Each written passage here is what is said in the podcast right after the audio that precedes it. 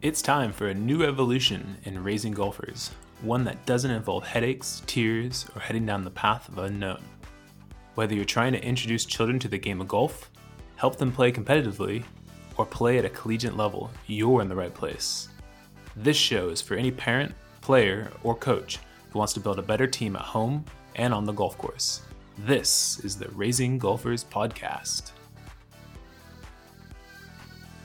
Ladies and gentlemen, welcome back to the Raising Golfers podcast. I'm so excited to have you back here and excited to have our guest Neil Plimmer back on the podcast. He always shares so much wisdom and information for all of us out there. I think there's so many things to take away. It's always good to have a notepad and pen ready when Neil comes on the podcast. So get that ready before this episode because what we're going to talk about is reflecting over the last six months of our coaching, some things that we've learned, and some of the experiences that we've gone through and given ourselves a chance to kind of bounce back some ideas and share some good thoughts and good actionable tips for both coaches and parents listening on the podcast. So, without further ado, let's bring Neil into the podcast. Neil Plimmer, welcome back to the Raising Golfers podcast. So excited to have you back, buddy.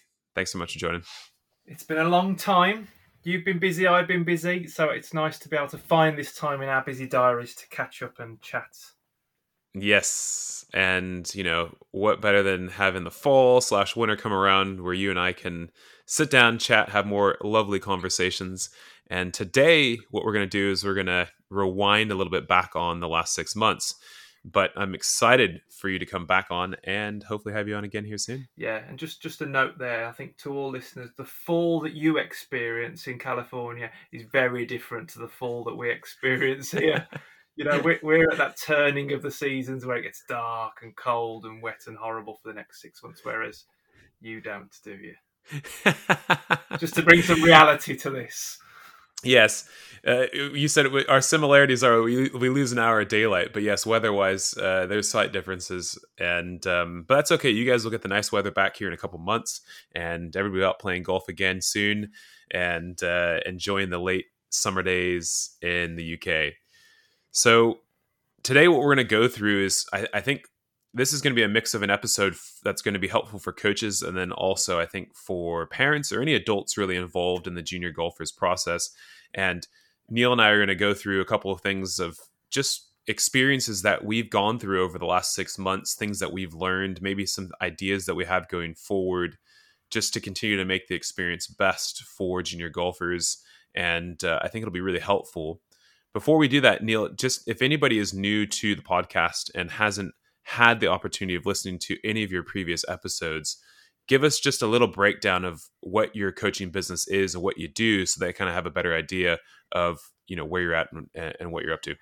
So my business is called jolf um, jolf junior golf and we specialize in delivering experiences of golf for children in primary schools. So primary schools are children of age 4 to 11 in the uk southeast england. Um, and since lockdown, we've come back. We've been busy. We've um, we've celebrated our 10 year anniversary in September. So we've been doing this Ooh. a long time. Um, and over that time, as I've reflected through a number of my podcasts, and I know we've chatted, the learning and the understanding. And for 10 years, you know, I've dedi- dedicated, my time has been spent every morning getting up, thinking about golf, thinking about golf, thinking about children, thinking about families, um, all encompassing.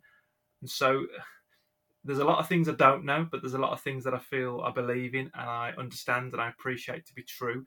And even if I do think that those things are true, it's also a case of trying to break them or strip them back so that we can find, most importantly, I think, the most meaningful experience for every child. And we talk about it being meaningful because what's meaningful for us isn't always meaningful for the child. Um, so, mm-hmm. just for the listeners, you know, I spend nearly 100% of my time with children that are starting to play the game for the first time, giving them a club, giving them a ball. Here's where you start, here's where you finish, have a go, let's see what you've got. And I think that perspective, I'm able then to see the full runway of from when they start, you know, to if they play again, which they may, they may not, they may become tour pros in the future, they may become average golfers, who knows? But being able to see from that first first touch experience has been really powerful over the last 18 months, two years, where we that's where we focused our attention. How long did it take you to realize that or maybe not realize but understand that every child's experience is a little bit different because you know as as coaches you know we create almost i think generally speaking we can create like a one dimensional experience assuming that everybody's going to enjoy it uh, you know what what did you go through or what feedback did you get or what did you see with children to start realizing that their experiences might be different even within like a one hour setting of a of a of a class or experience that you have? It was when we started jolf myself and my colleague jonathan shipstone we sat down with a piece of paper to write the program. And it was at that point we wanted to do we wanted it to be a program that w- that would fit children so the program would fit the child, whereas our experiences before was the child always had to fit the program. And if the program mm. didn't fit that child, then obviously it was a poor match. And that's where we came up with our sort of each child every time approach. So we wanted to deliver what what then we use the terms fun, engaging, appropriate to each child every time. And mm-hmm. you know that has driven all of our sessions all of our experiences all of our practice to deliver that fun engaging appropriate to each child every time. And we've extended that now to you know an, an experience that's theirs. It's their game on in their way in their time on their terms so that each child every time is then sort of just about to ramble on about this on my podcast in the next couple of days but each child every time such so that it's then their game, their experience, their way on their terms. And as I think as an adult, that's really difficult sometimes to get your head around. Mm. I agree. I.e., the child is living their best life, their best self. We want them to be their best self. And sometimes, and I've been guilty of this in the past, you know, the interactions, the time we spend with them, probably isn't allowing them to be that because we have our own agenda and we impose our agenda or the sport of golf on the child. And now let's hear a message from our show sponsor. Hey guys, this last spring I teamed up with Operation 36 here at our facility in Carlsbad, California, and it has completely changed my way of coaching and service to my customers. Operation 36 is a developmental golf program designed to take beginners from playing their first round to being able to shoot par or better for nine holes. So here's how it works participants attend weekly one hour classes and work through a six level curriculum. They then play in nine hole events once or twice a month with a common goal to shoot 36 or better from different distances. And using the Operation 36 app, coaches can plan programs, communicate with families, and track students' progress. It's really, really cool. If you're a parent listening, search for a program near you on their website at operation36.golf forward slash juniors and coaches, if you'd like to start a program at your facility, go to the same website, operation36.golf forward slash coaches.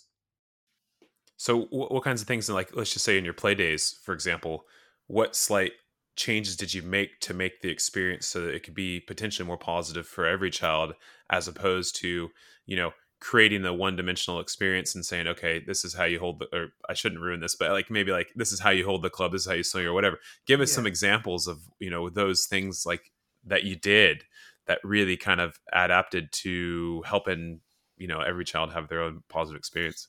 So we, to all schools, we send a guide to the play day so that the school can send that on to the teachers. Now, whether the teachers read it or not, I don't know but we send a guide so that the teacher has a fair idea of what to expect during the day. And on that guide, we say to them, You will not see us or hear us telling children how to hold, how to stand, how to do things properly, how to do things correctly, because we want them to have that positive experience. Not positive, meaningful experience that they find in their own way. And we know, and we have found over experience and time and review and reflection that by saying, here's the club, here's the ball, here's where you start, here's where you finish, we get the best from children. Mm.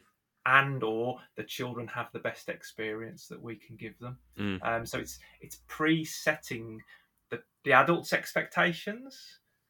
That doesn't mean we don't get adults come and help children to put their feet in the right place to stand and to do it correctly or properly. And there's sometimes a time and a place to have those conversations, which sometimes we may, sometimes we won't. But that was one of the one of the best things we did. So parents, uh, sorry, teachers come and they say, "Oh, I've read your guide.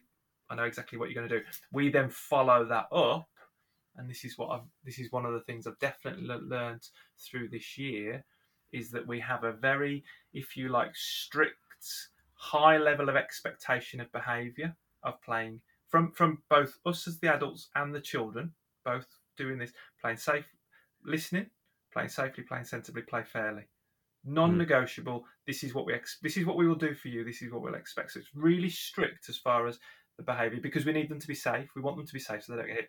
But then how you do the activity is entirely up to you. Mm.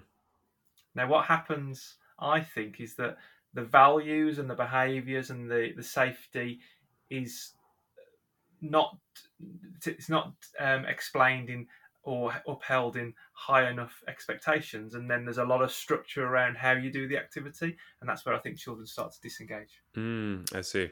Okay so your emphasis is more on those things as opposed to the actual activity in the games itself. But i think if they're if you guys all have the same expectation of that their behavior is this way this is what you're supposed to do play safe play sensibly. What was the last one? Fairly oh play fairly right? Yeah. Then you can kind of let them go and under those guidelines they can kind of create their own experience right? 100% we, we have found and, and when i say when i say we found you know through through our summer term so from easter to july we put clubs in the hands of 11,500 children. That's so crazy. it's it's a reasonably sized pool and it's a reasonable amount of experience. It's not like we've just done this with 100 children you know that is crazy. Yeah, that's cool. Yeah, and like not that it's necessarily the end goal, but you also wonder like out of those who are going to go home to mom and dad and say, "Hey, you know, I'd like to try golf again."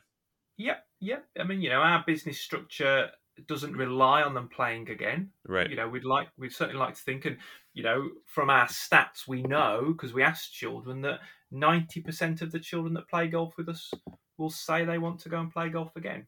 Now, what we know as a business is we can't be all things to everybody. We can't do everything. So what we can do and what we can control, we're going to try and do really well and to the best of our ability. Yeah, that's cool. I like that. Well, I've stolen a lot from you uh, and a lot of the different things for golf coaching, Neil. But um, one of them is like, you know, what I say and I emphasize, even have this on the back of my business card and on my uh, board at the golf course. It says de- developing lifelong experiences through golf. And I use that word a lot more when I'm speaking with parents about certain things. And in the summer, we had a summer camp, and uh, a mother came to me and she said, You know, my daughter is in a group because we broke them up into groups of eight. And um, in the other group, she's got a couple of friends, but in her group, she doesn't have any. And I think in the past, I would have just said, like, you know what, like, we've got to keep the groups eight, eight, and eight because we got 24 kids. We got to keep them balanced. We've only got this many coaches. But instead, as I kind of stepped back this time and I, and I asked her a question, I said, you know, I want you to think about this. And, and if you have the answer now, great. If you need to think about it, let me know. Is this going to hinder her experience of golf throughout the week? And if the answer is yes, and you and you and her true believe that it's going to, you know, change her experience of summer camp, then, you know, we can make an adjustment. And she said, okay, uh, I'll let you know. And so she came back the next day and she said, yeah, I do believe it will, you know, change her positive experience in the summer camp. And I said, great. All right, let's change her to the other group today. And we did that. And everything was, everything was, was good. And that came from the daughter because she did ask the daughter, you know, is it going to be okay? Is this going to, you know, how is this going to affect your experience? Not necessarily just based on like, hey, I got to hang out with just my buddies and it's all about buddies and this and that. But she felt going out on the golf course because they were playing on the golf course is going to change that experience uh, you know the practices with the games the activities the tasks she just felt overall that the experience was going to be changed and so um, in the past I, I think i would have handled the situation a little bit differently and I think there's two really nice parts to that. Number one, you've obviously so if, for the coaches that are listening, you've obviously created an environment where people feel comfortable asking you, mm. which I think is really positive. And I think for the parents at um, listening in, uh, the family members, I think it's also saying, you know, if your child, you know, talk to the coaches. You know, I think a lot of parent problems, if there is such a thing, come when people don't talk, people don't communicate. Mm. So it's having those conversations. We we all have, we as the coaches and the adults, parents, we all want the children to have the very very best experience possible. Mm. So therefore, if we if we have that open dialogue, so if we're a coach listening in, do you have open dialogue with parents and family members? Do you create an environment where parents can come and ask you anything they feel comfortable do? You know, we're involved in certain activities and sports where we don't feel comfortable going and asking. Mm. For a number of reasons. That's probably for another podcast. Um, but you, you know, and, and the coaches don't talk to us. Right. Yeah, I, I, I agree. All right, I agree, and I think having that, uh, you know, I think first would be maybe just the demeanor. You know, having just your impression, having a smile on your face as a coach makes you more approachable, and um, you know, I think we don't need to adjust to everybody's recommendations, no. right? But you know, in this situation, I said, okay, you know, let's let her go through this day in this situation, and if she comes back and says that it will hinder, okay, let's change it. Because I have had the opposite, where I said, hey, let's let them try again today. Let me know if it, it does hinder the experience. And then the child actually says to the parent, you know, I had fun today. Actually, I met some new friends, and they stayed, right? And you know, again, in the past, I think I would have handled it differently, but then just kind of basing it around that, you know, that core value of how is this affecting their experience? Um, and again the child's experience coming from the child i think made a big difference. Yeah asking questions and taking nothing as what we think is true. For sure. I agree. That's great. So yeah so that was a good learning experience for me as well going through that. And uh, again a lot of it's come from you so i appreciate that. Neil did you make any mistakes over the last six months within your programming or you know whether it's communication with the schools or anything that you've learned and reflected on that you know that you, you've you've you've decided to make some changes on or going to make some changes going forward? That probably the biggest one this year and i don't think this is a mistake but this is probably just a bit of a blind spot from my perspective. I don't think we've actually spoke about this and this might raise more conversation or some thoughts in people. But I, we delivered a session in a school, and one of the point, one of the parts of the session is I'll ask the group to get into a line, one line of girls, one line of boys. And after I'd done that, and it's part of my organisation, it's my ability to organise them into small groups and then to get them started and get them playing quickly. And after that happened, one of the um, one of the teachers said to me, "says, oh, just by the way, it's no problem, but in that class, that class of 30 children, they'd got um, six children that don't identify as either boy or girl, male or female. Mm.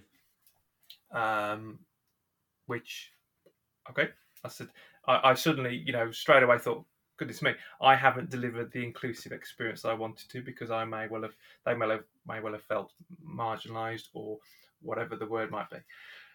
So I had this conversation with a teacher, apologised. So listen, if I were to do it again, I would do it differently. And there's lots of different ways that I'd do it. And we had a really open discussion about it. And I realised that after that session, I, would got a number of sort of blind spots or a dusty lens that I, I you know, and I don't, I still don't quite have my head around it. But it's certainly made me think about things in a very, very different way, um, and question and ask. And I've spoke to a number of my friends, a number of people around me, to get some advice and to get some thoughts on it because we, we do it in a certain way that we know works and we want that way to be as inclusive as f- for everybody. Um, but that threw up a real blind spot for me that mm. I've had to go I've had to go away and explore, which you know I don't think any amount of planning prior to any of those sessions could have, could have helped me. No, it's true. You, I mean, who would be prepared for that unless you've actually been through it? Right. We've had a number of children. You know, these are odd children. One of my odd? Ones or twos? Not many of them. A number of children that have, you know, they, have identified different gender, and mm. you know that's fine. Again, the teachers have sort of explained that to me or, or said that when it's been appropriate. But just have this one class where there was such a such a big proportion of, mm. of, of young people that had um, chosen to identify in a different way or to not identify. Um, fascinating absolutely yeah. fascinating. That's interesting, isn't it? Yeah. So I mean, all you could rely on then would be like, um, you know, you could rely on, I guess, maybe ages for sure, or you could yes. just say, hey, we need twenty people here and twenty yeah. people here, right? Yeah. And you know, although that may not have been the plan going into it, right? Or what you've done in the past 10 years, maybe those are just some different alter, you know, alterations Absolutely. you're going to have to make to the programming. And again, who would, you know, who would be prepared for that? Unless you go through it. And it's just part of those things that, you know, we learn through experience, we learn through trial and error, we learn through just, you know, things are changing, right? The world is changing and we have to sometimes adapt to it. And it sounds like, you know, you've you've gone through that and who would have predicted it, right? it, it, but but I think, but again, stripping it back for me, it continues to drive us. What we spoke about a second ago, you know, it's their experience. So, uh, what I want to do is I want to make their experience as meaningful as possible, and for me to even just the language I use, and again, you know, coaches, parents listening in, just picking up on just this just us analysing and being critical and reflecting and reviewing on the language that we use and how we say things and what we say and when we say them. Um, so important. And I think all of these things probably, you know, for me, when you spoke about this, the learning of the of this last six months, the golf's a very bit part of what we're doing. Mm-hmm. It's a very bit part, and that, you know, I know that we sit in one space giving children the opportunity to play for the first time. But I don't think my view would change if I was working with tour players and you know all the rhetoric around mental health and everything that goes on around the sport. It's just becoming more important. Mm. Not not more important. No, that's wrong. It, I think we need to make ourselves more aware and more understanding of everybody else's lived experience as well as our own. And it, ju- it just so happens that we, oh, here's a golf club. We're doing it by sharing some time at the golf course. Exactly. And again, going back to what you said, like everybody's experience is different. Like some people get different things out of golf. So golf could be that competitive game, or it could be that chance to get outside, or it could be that chance to spend time with friends and family. You know, it, golf again could just be that little bit, but they're getting so much more out of it, right? And there's so many other things that we can be focusing on outside of just the game of golf itself, right?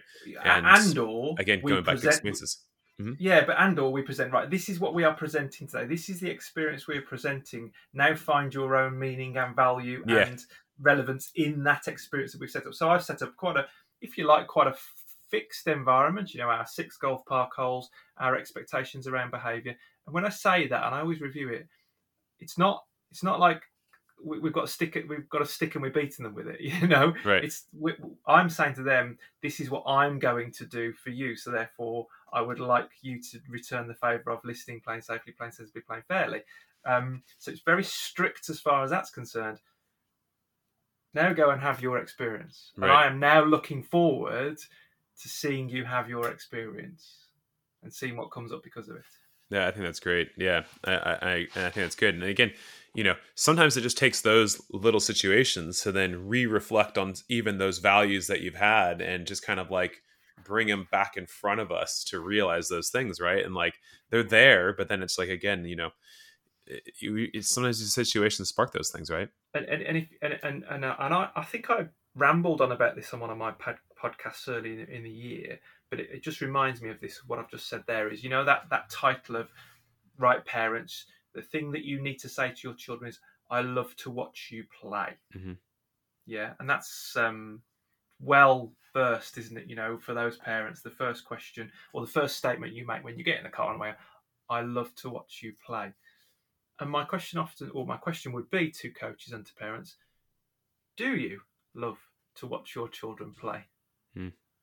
Are you watching your children play, or are you running a script in your head of they've not done this very well, they've not done mm. that well, or, or, whatever it might be? So the, the idea that people say, "I love to watch you play," uh, my question is, do they? And and that might sound really odd, but I think to myself, I think to myself when I've watched my children play, there are times where I've loved watching play, and there's times where I've caught myself not loving watching them play for whatever mm. reason. It's and it's then trying to pick up on that. So if we as coaches or parents set the environment let's say strict, whatever, watch the experience and then love watching them play. Which I can honestly say that you know for the eleven and a half thousand children we saw, it's been some challenging moments. There's always going to be challenging moments in the environments we go into, but ninety nine point nine percent of the time, or probably all of the time, I love watching them play. Well, I think about my own children and. Uh, play for me, I think would just be like, I think beyond just golf, right? It's just I enjoy I love watching my children having a good time and seeing them happy. And I've realized that like you can only realize this if you're a parent, you know, just kind of like let's just say you're sitting on the couch and watching them run around with a big smile on their face, or you're sitting in a lawn chair, or we were at the beach last night, sitting there watching them just kind of roll around in the sand and kind of create their own games and all that kind of stuff. Like I catch myself with a smile on my face in those situations. And I think we can do the same for golf if play is just play and not necessarily just play golf all the time, right? Or play the sport or play whatever it is that they're doing. Yeah, and I think play has to be the heartbeat. And I think if play isn't the heartbeat of the experience, then you're going to see children children's levels of engagement will will differ and will change, and so you don't get that what I would call tongue out tiger eyes. Mm. Yeah, yeah, it's a good point. So I suppose as, as coaches or parents listening, you know, put the question back to people: Is play at the heartbeat of the experience that we're offering the children? And if it's not, I suspect enjoyment will wane, engagement will wane. Something won't be quite right. Right. Yeah, I totally agree. It's interesting, yeah, and it's it's interesting how this is all this conversation's kind of come off just from that experience that you had that really had nothing to do even with play, right? But no. you know, kind of we we started kind of going down and down and down, and it kind of led to that, which is you know it's very interesting. So you're it's just you, you say it's about a mistake, about a mistake or something, right. and, it, and it's just it was it was it just opened up a whole new area of thinking that I was pleased that it happened, not necessarily why it happened, but pleased it happened and what it allowed me to then explore afterwards. And I, I suppose I, I don't think that would have occurred if I didn't have this once to deliver to each child every time. And it comes back to those values, being values driven. Right. Yeah, for sure. I would totally agree. Right. And again, it, I think it just brings them, it kind of illuminates them again, doesn't it? Mm. And, um, you know, I was thinking about I, I made plenty of mistakes, by the way, over the last six months. You know, I'm I'm I was starting fresh again with coaching, but I think the big one that has kind of stood out to me wasn't necessarily well i guess it, it is a mistake in a sense but it's one of those things that it's like and this is a great actionable tip for coaches listening especially is listening actually to parents a little bit more in detail because if you're running programs or you've got classes or whatever what i mean by that is like right now i'm i'm constantly thinking okay what am i going to do the next session of, uh, or the next semester program how am i going to schedule it? You know what are these things that's going to make the experience for the the children and the families that much better? And i've realized that actually just kind of taking a moment to either ask parents some questions and listen to their ideas that has actually helped me spring forward and it's like thoughts that i would never would have had so, as simple as with our nine hole challenges, we have a student, a junior golfer, who's made it to the furthest division that we can allow at our golf course because we're nine holes, all par threes, right? So, 150 yards per hole. He has to play four of the holes in the back nine, and he has to play five of the holes in the front nine. So, I was like, you know, I don't want his experience to be you know, hindered because now he's going to have to play only five holes with his buddies in the front nine, and then he's got to shoot off to the back nine uh, without his buddies. You know, what can we do until somebody else gets to that division? And so I had a conversation with his mother, and she's actually a listener of the podcast. So if she's listening, uh, uh, happy you're listening again to one of our episodes. But she said, you know, actually, my son came up with this idea: is instead of like coming at my tee time at three thirty we'll show up at 2.30 we'll play the back nine on our own and then we'll show up to the first tee and then we'll play the nine holes in the front nine and only count the scores of the five holes but he still has that nine hole playing experience with the rest of his buddies. And it's like you know this isn't a strict tournament. I'm like brilliant. I never would have come up with that idea right? And that's just one example. And i've had other these situations where it's like you know uh, fortunately in that in that case like i talked to them i had a conversation and they came up with this idea but I've had others where it's like, gosh, if I had just had that conversation a few weeks ago with with these parents, like it, it, it could have completely changed everything because they have ideas too. Like they see into the program at an angle that a lot of times as a coach you don't see. You're so involved and your head's so down, like you you just don't see it, right? And um, so my actionable tip is ask more questions, get more feedback, open your ears because these parents have brilliant ideas and even the junior golfers do too and i think it, it's just one of those things that we have to do as coaches is be open be flexible absorb the information. You don't have to change everything and you don't have to take on every idea but there is gold within within these families and having them give you their input from what they see from their angle which is completely different from yours so beneficial. So that's something that I've learned and uh, I need to keep working on. And I made that mistake because again, I had my head down. I was like, this is the way we're doing it. Yeah. You know? Yeah. Yeah. That's, that's again, that's gold. That is, that's absolutely gold that and, and I suppose if you if you're the coach listening in, be be the coach, be the program that that wants people to come and tell and and give them their thoughts. Because as I said, we, we we're involved in a couple of things where we don't feel we can as parents. Right. Um, and then you know that's all. It's always good. It's never. I, I can't feel it's ever going to end well. right. For anybody. For for anybody involved. For sure. Hundred percent. hundred percent. But it's it's that. It's that. You know, we've talked a lot in the past, haven't we, about the, the sort of the business element of it, and you know, the crossover between the business and the people side is just caring. Yeah. You know, we just care. You know, and we do that in lots and lots of different ways, but we just care. For sure. Nice, Absolutely. that's really nice. I love that example. That that idea of going out on his own and then coming back round is just like so Yeah. You, can't, you, could, you couldn't have thought that, could you? Never would have. Yeah, never would have. I would have ruined his experience. And they, you know, at least that's the way I felt. And I was just like, seriously, I was thinking about it for nights, and I'm just like, what am I gonna do? You know, just so worried about this. And then I, I, I, I gave his mom a call, and and uh, a couple hours later, she said, we spoke to my son, and this is the idea he came up with. What do you think? I'm like, amazing, absolutely amazing. You know, I was just to me, it was just like this huge relief, and it was just one of those idea realizations. It's like you know, I got to keep the communication line open. I've got to do more of that, and um, so that's the plan I have going forward. Awesome, awesome, good job. Thanks. Well, I thank them really. You know, so. Uh, Neil, I'm curious with you though. You know, what is the goal for all of these children that you're working with? You know, or what is your goal for them after they've had an experience with you or you know whether it's short term or long term what are you trying to do with you know these 11,000 students you've got a big goal to touch get a golf club in hands with everybody in the UK don't you and there's a lot of children and 16 and a half million primary school children. all right i'm gonna i'm gonna follow up with you and let me know and you're gonna let me know how, how we're chipping away at that goal what is the goal though for these children like what are you trying to get out of out of golf or the experience or you know what is it So, so from a from a if you like from a business perspective, they have the opportunity. They all have the opportunity to join our golf Club. So our golf Club is a virtual environment that children and families can join that will then point them in the direction of further opportunities. So again, that's still new as a as a as a as a business, and we're looking then to reach out to golf clubs in, in our area, the sort of southeast of England, that would consider themselves to be family friendly, that can Hmm. sort of deliver family friendly experiences.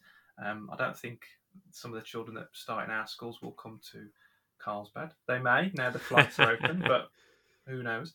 Um, so that's one track. That's one avenue where if children say they enjoy it, we also have uh, a number of leader, sports leader, and teacher training courses that we offer the school. So we know that we can't be everywhere. We can't be all things to everybody. So we will, alongside our play days, we will deliver training to sports leaders. So sports leaders are generally the 9, 10, 11 year olds within the school, and they will then deliver golf in, in the school, which works really well. It's a very sustainable way of it working forwards.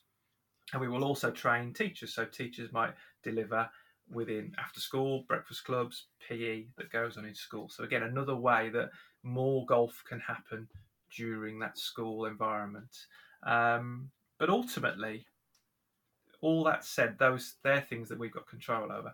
I want children to go home and I want them to say, we give them a sticker as well. So they, have the sticker and it says, Today I played golf. Um, I want them to go, I play golf today. I quite like that. I'd like to do it again. And that's it. Hmm. That's it. I want them to have had such an experience that they go, I liked it. I'd like to again. And or if we go back the next term or the next year, which we do, I went to a school on last Wednesday, um, which was our fifth visit to the school. The school like our work, they like the day. We go, and I, I spoke to a number of the teachers, and I said, "This is fifth time in. Should we have done it? I didn't do anything different. Should we?" And they said, "No. The children love doing this. All of them. They're so excited about it." That's cool. Um, And so when I hear things like that, I think we're good. We, we, we're doing what we can. We're creating ripples. You know, we're throwing little pebbles in. We're creating ripples. So if you like, we've thrown 11,500 small pebbles into the golfing pond and we've created a bit of a ripple. That's cool. Yeah, it's awesome. Um, you know, and if a child uh, five five years old in five years' time, they suddenly pick up a golf club again. Oh, I remember doing this at school. Yes, I had a pos- I had a I had a positive, meaningful experience. So therefore, when I come back and do golf again, I like it. That's cool. We, we I don't think we can do any. I say I don't think we can do any more. We can always do more, but I think we're doing we're doing okay. That's cool. Well, and you don't even know too, like you know what you're doing. eh, I think is you know providing children an opportunity also just to open their minds into new opportunities themselves. So, for example, it might be their first time having a golf experience, and then they have this realization. It's like, well, why not try something else as well? Like, why not have an Yeah. experience playing cricket, or hey, why not you know go surfing, or why not try Yeah. you know another you know sport or try another challenge because they've realized that actually trying new things isn't so scary right? And unfortunately you may not be able to track that and know that but i think what you are doing though is there certainly must be a percentage of children that have that realization that trying new things isn't so scary trying new things is cool trying new things can be fun and who knows where that can you know take them in the future. But I, but I think one of the most important things we realised, and I don't know when this was, but we we realised as a, as a business we can't be all things to all people. Hmm. Now again, I think as golf coaches or maybe even you know as a parent sitting here, we try and be everything to everybody. And I think by doing that, it then waters down what we can offer, whether Hmm. it be not be as good or we don't put as much effort or enthusiasm into it. Whereas what we know we can do really well is provide children with a very a, a meaningful first experience. So Mm. if they've not played it before, you know, put a club in hand. We know, I mean, you know, I've got the stats to back it up that ninety five percent of the children enjoy that experience. right that's Um, cool You know, 95 percent of I think it's probably something like eight thousand children who filled in one of our forms. You know, so, so again, it's a, it's a reasonably robust number. Um, but that said, it's then for us, it's then piecing together why they've enjoyed that experience. Again, probably for another day. Um, uh, maybe not for another day. Well, I was gonna say, in five percent, the five percent that aren't enjoying it, who knows? It, it could have been like you said before. Maybe they had a bad morning. Maybe they had a an argument with their brother or sister that day. Maybe they didn't eat breakfast. Right? There could have been a lot of things again out of your hand. You've taught me this, Neil. I'm gonna say it right back. That that you know that five percent. A lot of it's not even just about you. It's not even about Jolf. Right? It's not even about anything that you were doing. It could have just been about them. Absolutely, absolutely, and and I think, but I think what's interesting there is I'd love to be able to sit down. We don't do this because of for, for a number of logistical reasons. I'd love to be able to sit down and say, you know, just just tell me why why did you not enjoy it? And again, they might not be able to put it into words, but I think like we said before we started the podcast is that we've only got control over a certain amount of things, um, and the things that we have got control over, we can do to the best of our abilities. For sure. Yeah. Well, so that being said, though, you know, and I'm I'm really curious about this. This is something I'm gonna uh, I I need to implement somewhere somehow. You have these cool feedback forms. Give us some of the feedback that you've gotten from the children from the experiences you've had. You post some of these on your social media. They make me, you know, either uh, laugh out loud or you know they make me kind of have this warm feeling inside about just their positive feedback and experience they've had but yeah let, us hear some of the feedback or you know what, what questions you asking i guess and then let's hear the feedback that you get from some of the from some of the children So so again, just just to give some context, we we have what's called a pupil voice form. So we we ask because we then provide the school with an impact form. Um, I suppose the point being here is asking for feedback or asking did you enjoy it? without any agenda. So we don't we're not involved we just give the form and the teacher does it. So things like so the question is what did you enjoy about playing golf? When we work together to earn the golden ball hitting the ball with the bat having fun with my friends and improving my score it was tricky fun and enjoyable getting the ball into the hole that it was a bit like crazy golf um, when I had to not get it in the obstacles. Some children have said things like that there wasn't a goalkeeper. Again, you can't make that up. no Um, helping others and seeing them improve. One thing that cropped up regularly this year was being outside. They Mm. enjoyed being outside. So since COVID, March 2000 and whatever it was, um, You know, there's lots of things within primary school settings where children have been in bubbles, they've been in their own class, they probably haven't been outside as much, playtime's been restricted because of crossovers. And, and it kept coming up over and over again through the summer that children enjoyed being outside. Mm. And, and I think it comes back to what you said earlier on about that. I think the, the, the, the guy that's coming onto your podcast um, soon is that the stuff that we think is important, the birdies, the gripping it correctly, the standing in the right place, the hitting it far, hitting it straight, that might not be the important stuff for children. And I think just by asking, what did you enjoy about playing golf today? What did you enjoy about hole one? What did you enjoy about seeing Travis during his session? You know, they're quite open ended questions that you then get probably quite an honest answer. Mm-hmm. If you're not getting an honest answer, you then got to think about, well, why am I not getting an honest answer? Mm-hmm. Um, so those things crop up time and time again. And there's there's a lot of children that will say, "Oh, I hated Jolf, but I like the coach," or you know, "There's nothing I liked about it today." Well, you know, you can't win them all. I've got a question for you. Then this is off the beat of what we're on.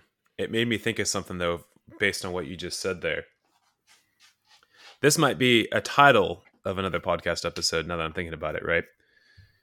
But I hear this sometimes, and because I'll you know I'll get some questions from from parents, mm. and you know kind of a feedback I'll get sometimes is people enjoy what they are good at, and people enjoy improving, and if they're not improving, then they're not enjoying themselves, and if they're not getting better, then they're not enjoying themselves, right? And I guess I'm curious to hear what your thoughts are on that comment because I hear that and you know part of it I feel like maybe it could be true but then I also feel like I don't know if there's been enough questions asked to children if that's actually true or not. But anyways, Neil, what are your thoughts on that? Because I've, I've, got a thought. Yeah, I've let's hear it. You'll believe yeah. So, so I'm going to flip it around. So, um, a, a, a, statement that I get, and this is generally generalization with um, year six, so 10, 11 year old girls who say, Oh, I'm rubbish at golf. That's what they'll often tell me. I'm rubbish at golf.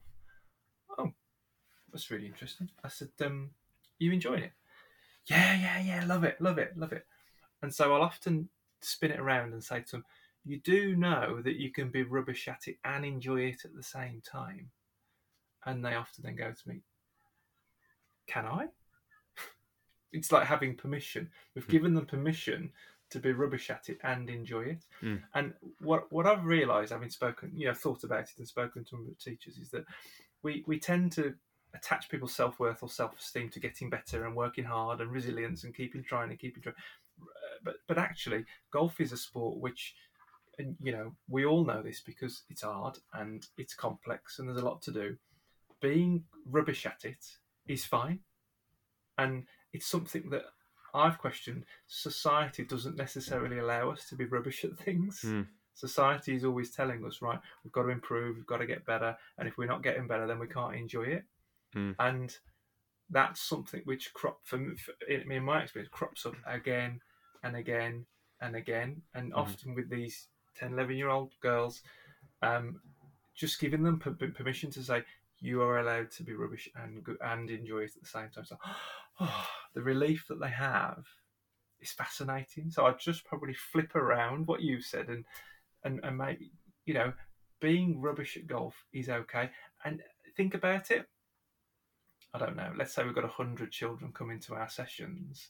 It's very likely that ninety nine percent of them will be rubbish because you know they might not never get less than an 18 handicap mm-hmm and I suppose it brings into question then the point of the program, the point of the experience.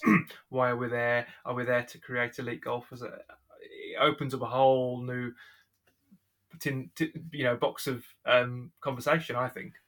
Yeah, I, well, it does because now I've got another follow up for you. okay. Are you ready for this one? So then, you know, what do you do as a parent who's out playing alongside your junior golfer? On the golf course and the junior golfer is getting frustrated whether it's because they're not hitting the ball well or they're not scoring well and again then the parent comes back and says well you know they're all gonna they're gonna enjoy it better if they're you know better at golf Um, you know, how did that even come about? Why is the junior golfer frustrated? And um, you know, what can we do as adults in that situation to help out with the junior? I think I think one of the first options we can do is do nothing. And I think sometimes that's an option which people don't ever consider. Hmm. Bad day at the office. Let's call it, you know, the term. Bad day at the office. Let's go to bed. Let's wake up and let's see what tomorrow brings. And I wonder if sometimes that's the most sensible option to do nothing, because I think in that high, in that high emotional state, let's say that that child might be in, they're not going to necessarily listen. They're not going to take anything in. You, know, you, you're pouring petrol on fire. Yeah. And so maybe it's worth waiting for the fire to extinguish itself, which it mm. does. You know, children they're, they're fine. You know, their their ability to get themselves. You know, what's that? What's that toy that comes down and comes back up again? Um, oh, I know what you're talking about. It's to, got the weight at the bottom. It's really heavy, yeah. and then like it, it. Yeah, I don't know if it's so popular anymore. That might be dating ourselves, okay. but I do remember that. Sorry, thing. sorry. Yeah. children's ability to write as write themselves is innate, mm. and I, and I and I often wonder whether in that scenario, the adult intervention does more harm than good. Mm. So I'd imagine there's lots of different things, and there might be people that are far more intelligent than I am um, who would give you a highfalutin answer. But I wonder if our first point of call is to do nothing, say nothing, mm. just just be there. You okay? so for me it would be you're right. Yeah, I'm okay.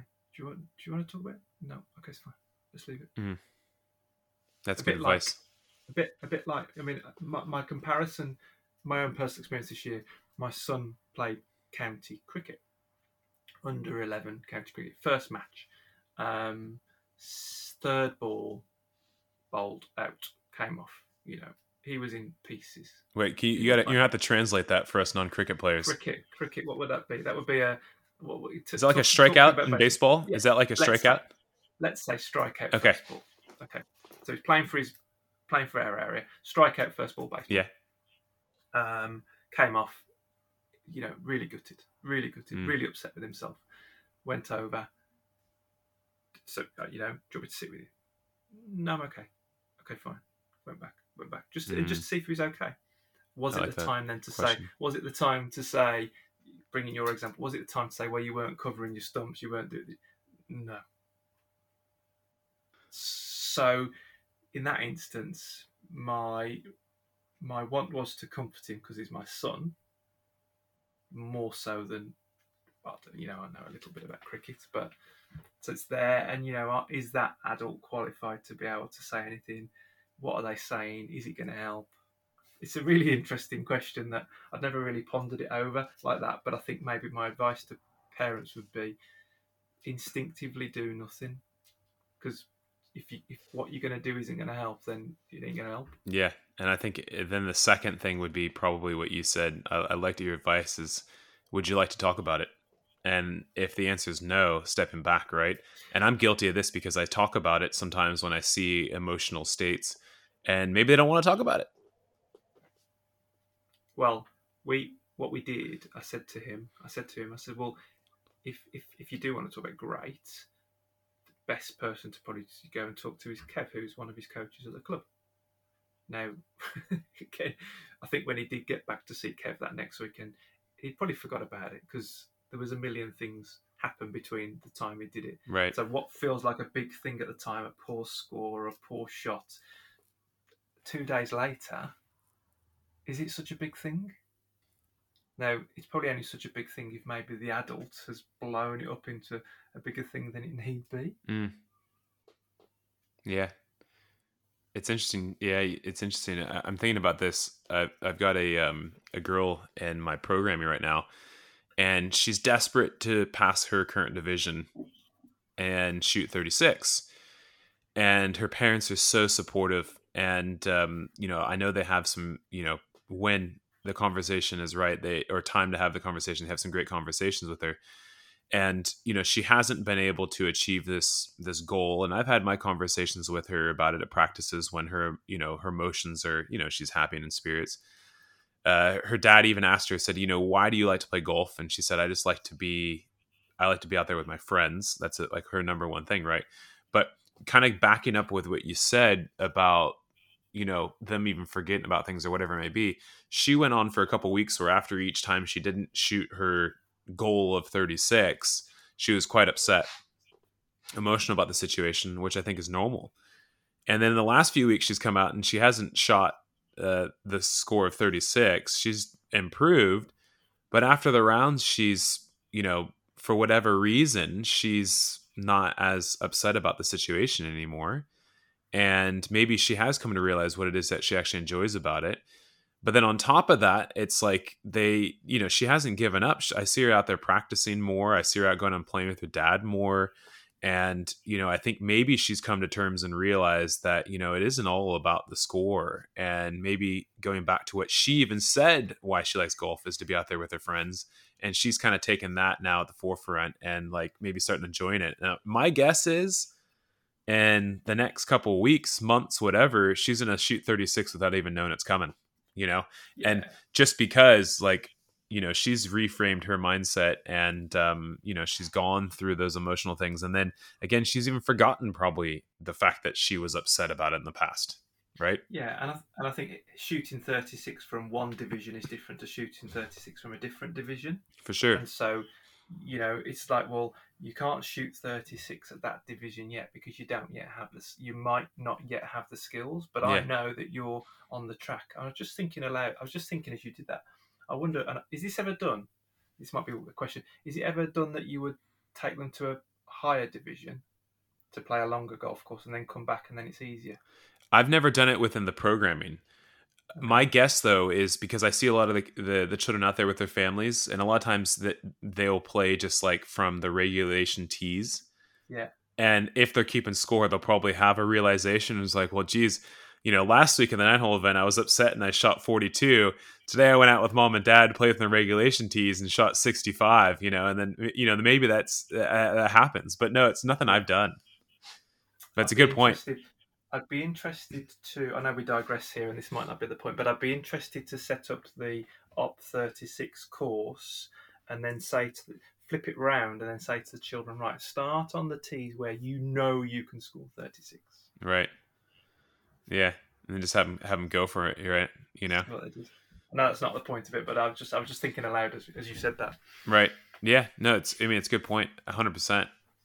It's good I'm sure point. The guys, I'm sure the guys will have uh, Matt and Ryan will have some thoughts on that. Yeah, we'll, we'll, we'll have done that. Well, it makes me think about uh, you know them as well as they just posted uh, on their Instagram stories. There was a, a child who was at Division Two from 50 yards, and he just passed, and he just passed after his 22nd attempt. Okay. And so, you know, going back to parent expectations and also junior golfers' expectations it's not expected to happen right away. And there must have been something else besides just golf itself and score itself that this this child enjoys about the game. And I'm sure he did have his emotional ups and downs along the way, but he didn't give up. And there's something about golf that kept him there that allowed him to try 22 times. And then he shot 36 after 22 times. And I think that's normal. I mean, I tell people when I try to break 80, I shot 80 or 81 on the number five times in a row.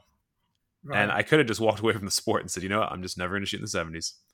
But I didn't give up, and I just kept, you know, I kept kept going, and I loved the game that much that it allowed yeah. me to keep coming back time and time again. So you know, every child's experience is different.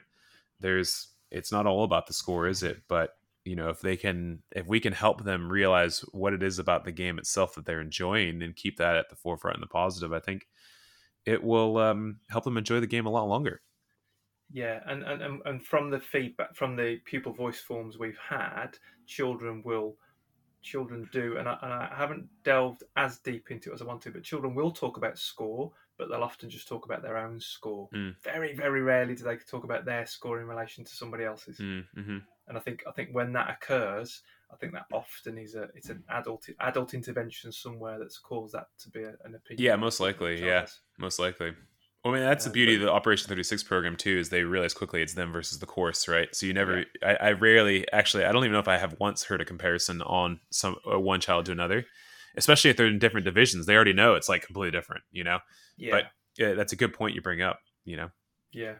sorry, as as ever, these conversations always rattle around because it gets me thinking. It's really good. Yeah, well, same here. You know, same thing, same thing here. You know, and I, I, again, today th- this episode was kind of just do a little bit of a rewind and have us share some of the things that we've been going through as coaches over the last six months, but then also like different things to talk about on how to help whether it's coaches or parents involved in the junior golfers, just based on our own experiences that we've had and things that we've seen, and you know certainly for me too mistakes that i've made.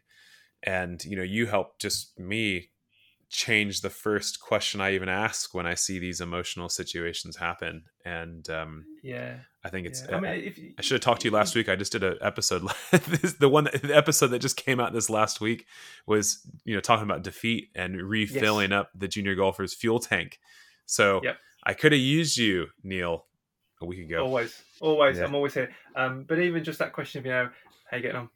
Yeah. How you getting on? I'm okay. Good. Okay. Yep. Fine. Because you because you know you know the way people answer that. You know whether they want to talk anymore or not. Hundred percent. It's a great, great question. I, I don't ask that enough. Like for sure, I do not 'Cause ask 'cause that it- enough. because because I think often it would be, are you having fun? Are you enjoying yourself? Which again, it's a yes or no answer, and a child will always say yes to an adult because Mm. I better say yes because this adult will think less of me if I don't say yes. Um, whereas, hey, getting on, what's happening? It's just like just talk to me. I, I want to. I want you. I want. I want you to talk to me. Tell me what's happening. I think that's a great tip for any adult, whether you're a coach or parent, like anybody. I think it's huge, and um, I'm gonna be. I'm gonna start doing that immediately. Put it into effect. Well, like I say, I think there's certain things that have come out for us because of the fact we see so many children in such a short period of time, and so we've because we see so many children in such a short period of time, and what we've learned is we've got to be able to engage and connect with them very, very quickly. Um, so you know, you guys, you'll have more, you will have more time to engage and connect with each individual. Whereas there's little sort of, they're not tips and hints; they're just strategies that we come up with that allows us to, to, for them to know that I really care. Mm. You know, so even if it's just a simple thumbs up, thumbs up, and I wait for them to give me thumbs up back, and then it's a big smile. Just a, just a, a simple thing like that. For me, what I realise is that that child knows that I care about the experience they're having, and we've then connected to go, yeah, Keswick, great, you're doing good, carry on. I like, yeah, I like that. I, I got a good tip too from. Uh, geez, I apologize. I can't remember which guest it was on the podcast, but advice they had was is like if you're the adult or let's just say even the coach. I think specifically is, and I've started saying telling this to my Operation 36 players, and they go on the golf course and said, "Hey, if you see me come out onto the golf course, I'm out there just to enjoy watching you play the game. I'm not out there talking about your game. I'm not out there talking to your parents about your game or your performance or what you've been doing. I'm out there just to have a good time myself, just to watch you play. And that is it. I'm not looking at your swing. I'm not critiquing anything. And I've actually started saying this to my ladies in the program as well. And now I notice when I go watch them, they're like they're way more relaxed. In the past, they'd say, "Oh, Travis, when you showed up, I started screwing up," you know, because they're probably thinking, "Oh, geez, well, here comes Coach," and you know, he's watching with a with a close eye. Am I doing what he did in the class last week or whatever? And I mean, I and I told him this in the classes. I said, when I play with my buddies, or if I play with like just get paired up with random people, I don't look at anybody's golf swing. Like I'm focused on my own game, anyways. When I'm out there playing, I, I I'm not looking at anybody's swing. You know, I always say to people that you know if you really want that information, you're gonna have to pay me for it. So not happening. really. yeah, exactly. so, but that's been really helpful. Is so now when I think when I come out, like I see a lot more smiles on faces and stuff, and it's not as much as like you know the junior golfer. You can see this because we have video, but the junior golfer hits a shot or a bad shot, and then they quickly look at you. Like Yeah. they'll either look at the parent, or when I show up, then it's like look at coach. And I see a lot less of that now, you know, since I've been telling them that. And I think that's another good thing just to advise and say up front because it is true. I'm not out there critiquing them. Like I'm just coming out to see, you know, how's everybody getting on? You know, is everybody having a good time? Are they having fun?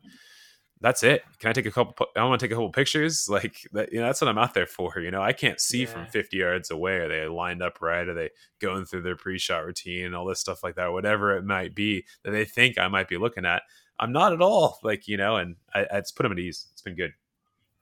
Yeah, and that, that takes an honest, honesty from oneself, and it loops back to what we what you said earlier on around providing the opportunity to have the best experience. Mm, for All sure. those things are sort of wrapped together, which make it really nice, really, really nice. Because you know the golf bit of it is easy.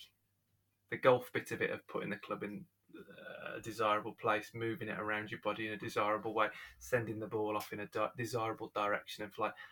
I mean, that's the easy bit, really. You know, there's, God, there's there's so much said and done about that sort of stuff, but not enough said and done about the, the stuff you can't see.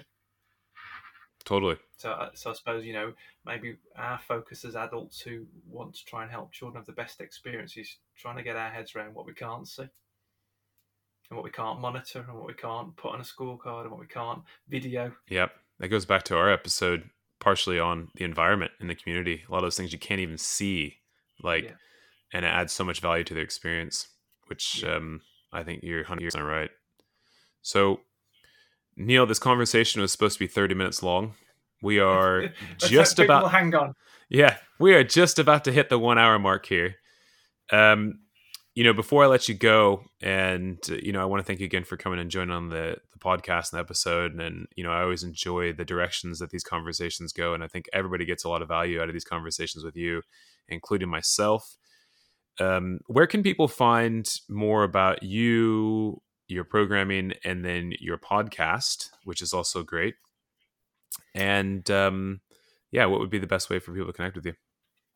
Jolf.golf is our website. So if you punch in Jolf.golf, and the same with all social media. Um, so I suppose try and post as much as I can about what we're doing and where we're at.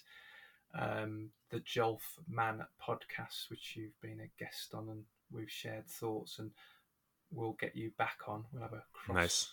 Excited for that. podcast chat. Um, but often it's just my rambling. Someone rang me up this morning around my, the, the, the podcast and said, "Why do you do it?" And I said, "Just just get some of this stuff out of my head." And, and and as soon as it's out, it's then there to be thought about. It's there to be discussed. Now, if one person listens, if ten people listen, if a thousand people listen, I'm not too fussed really. You know, I'm, I'm trying to figure this out for myself, and we're all just trying to figure things out, aren't we? Um, so it's never never going to be a case of this is the right way, the correct way, the only way. It's like, well, this is this is a way today, which will maybe be a different way tomorrow, um, or a different way in, in the, on the next shot. Um, so yeah, so if people want to find me and get in touch, uh, they can email me at neil neil at jolf.golf. Nice. That's perfect. Yeah, Neil, awesome. I really appreciate you coming back on. And we're to have you on again here shortly. We've got uh, another topic or two, and I'm sure that'll lead to three, four, and five different topics to have you back on to the podcast. And, you know, the feedback I always get after you come on and we release the episode's always so positive, And, you know, everybody takes so much away from your experience that you've had as a golf coach and a parent and uh, it's just been so valuable. So really appreciate you joining again, Neil, and look forward to having you back on soon. Thanks so much, bud. Thanks, Travis. Thanks, guys.